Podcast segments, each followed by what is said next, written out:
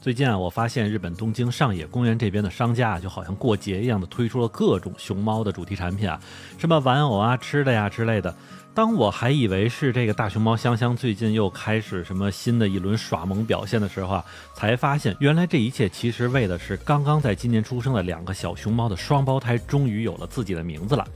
那么这件事儿其实要推到今年的六月份的时候，哈，住在上野公园的大熊猫珍珍特别争气的生下了一对双胞胎，而且还是龙凤胎。然后日本这边呢就开始咔咔的给熊猫起名字了。最后就是在上周五的时候，东京都知事小池百合子就在十九万两千七百一十二个提名建议里边选择了小小和蕾蕾这两个名字。想想看哈，虽然咱们国内的朋友们对于熊猫已经是非常熟悉了哈，喜欢呢虽然也是很喜欢，但是对比起日本这边对于熊猫的喜欢来说呢，似乎他们这边就要更近似于疯狂一点了。欢迎你收听，下站是东京，八尾还在站台等着你哦。非常高兴能够在周一再次和大家见面，我还是在站台等你的八尾。那么先不说名字本身哈，单就是潇潇和蕾蕾的诞生就已经是上野公园这边首次迎来的这个双胞胎熊猫的诞生了。所以呢，为了给两只熊猫起名字啊，日本全国这边一共收集了十九万两千七百一十二个提名建议，并且呢是由东京都知事小池百合子来负责抽选。不过也是因为小小和蕾蕾现在还是太小了哈，所以就算是已经有了名字，那么他们最早和这个民众们公开。见面的时候呢，也是明年一月份的时候了，所以你看哈，这个熊猫登场都得选个元旦的吉利日子哈。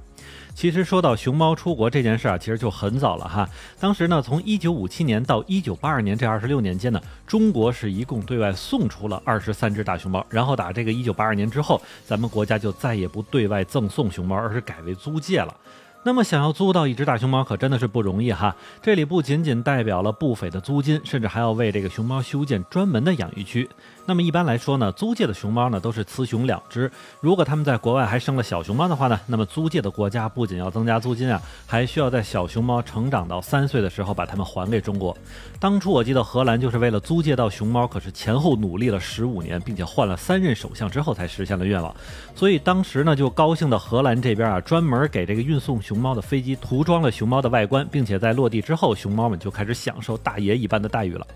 那么我们再回到上野动物园这边的几只熊猫身上哈，新出生的小小和蕾蕾的妈妈，也就是大熊猫珍珍，可真的是相当争气了。因为现在日本非常有人气的大熊猫香香，也是珍珍在二零一七年六月十二日时候生下的。那么到今年呢，香香也已经是四岁多了。其实香香按照计划呀，早就应该回到中国了哈，但是因为疫情的问题，这个时间就推到了今年的五月三十一号。但是又因为各种原因呢，这个香香的回国时间再次被延长到了二零二一年的十二月三十一号。那这件事儿可真的是让日本老百姓高兴坏了啊！我甚至还记得当时这个香香说要回国的时候，有人在网上还回帖说啊，可不可以用安倍来换成香香留下？而回想到这个香香出生的时候，当时日本几乎是全国沸腾的状态，当时提名的信件一度达到了三十二点二六万封。那么在二零一七年当年十二月十九日的时候呢，香香就首次公开露面。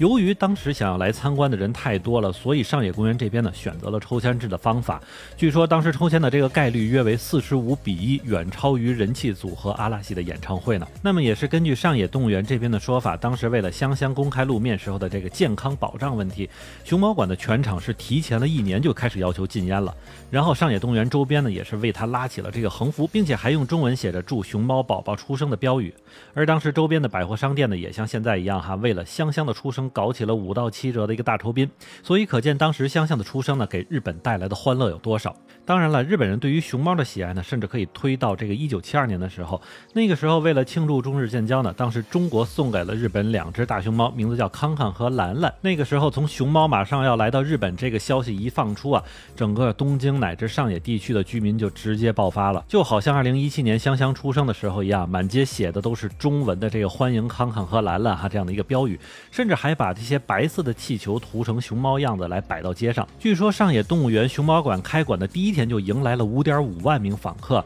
但最终因为人太多，只有一点八万人看到了熊猫。当时的情况就是排队四个小时吸熊猫十秒钟，而且当时排队的这个场景在动画片《樱桃小丸子》里边有画面出现，甚至还有一句动画片里的台词我也记得，就是说啊，人生在世如果连熊猫都没看过，那真的是非常丢脸的呀。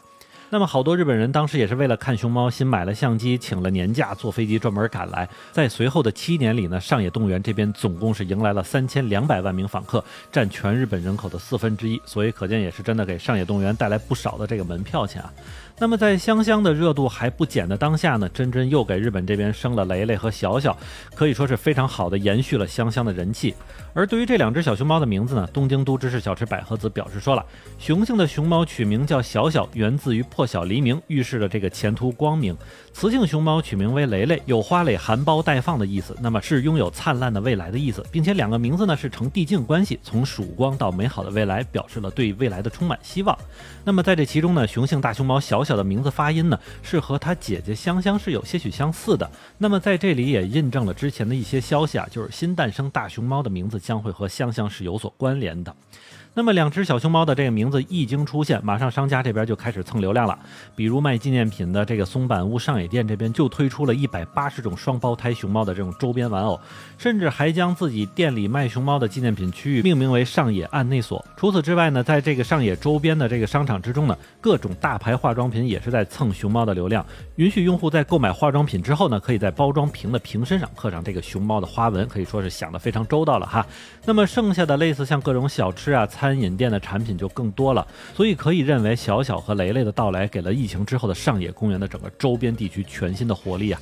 那么再回到咱们节目刚开始的时候啊，就是说为什么日本人这么喜欢熊猫这件事儿？那么首先当然是源于熊猫这种自身由内而外的这种可爱啊。这点呢，我觉得其实谁都没办法拒绝熊猫的那种萌感。那么作为珍稀动物里边最可爱的代表，熊猫这货的吃喝拉撒睡其实都是透着萌点的，这就让原本对于可爱东西没有任何抵抗力的日本人更加欲罢不能了。那么近几年呢，日本的老百姓生活和工作的压力也是比较大的，所谓的治愈时间对他们来说就变得非常重要。那么熊猫。这种天生自带治愈光环的生物，真的就对日本人来说是宝物一样的存在了。好，那么感谢您收听下站时东京，我还是在站台等你的八尾。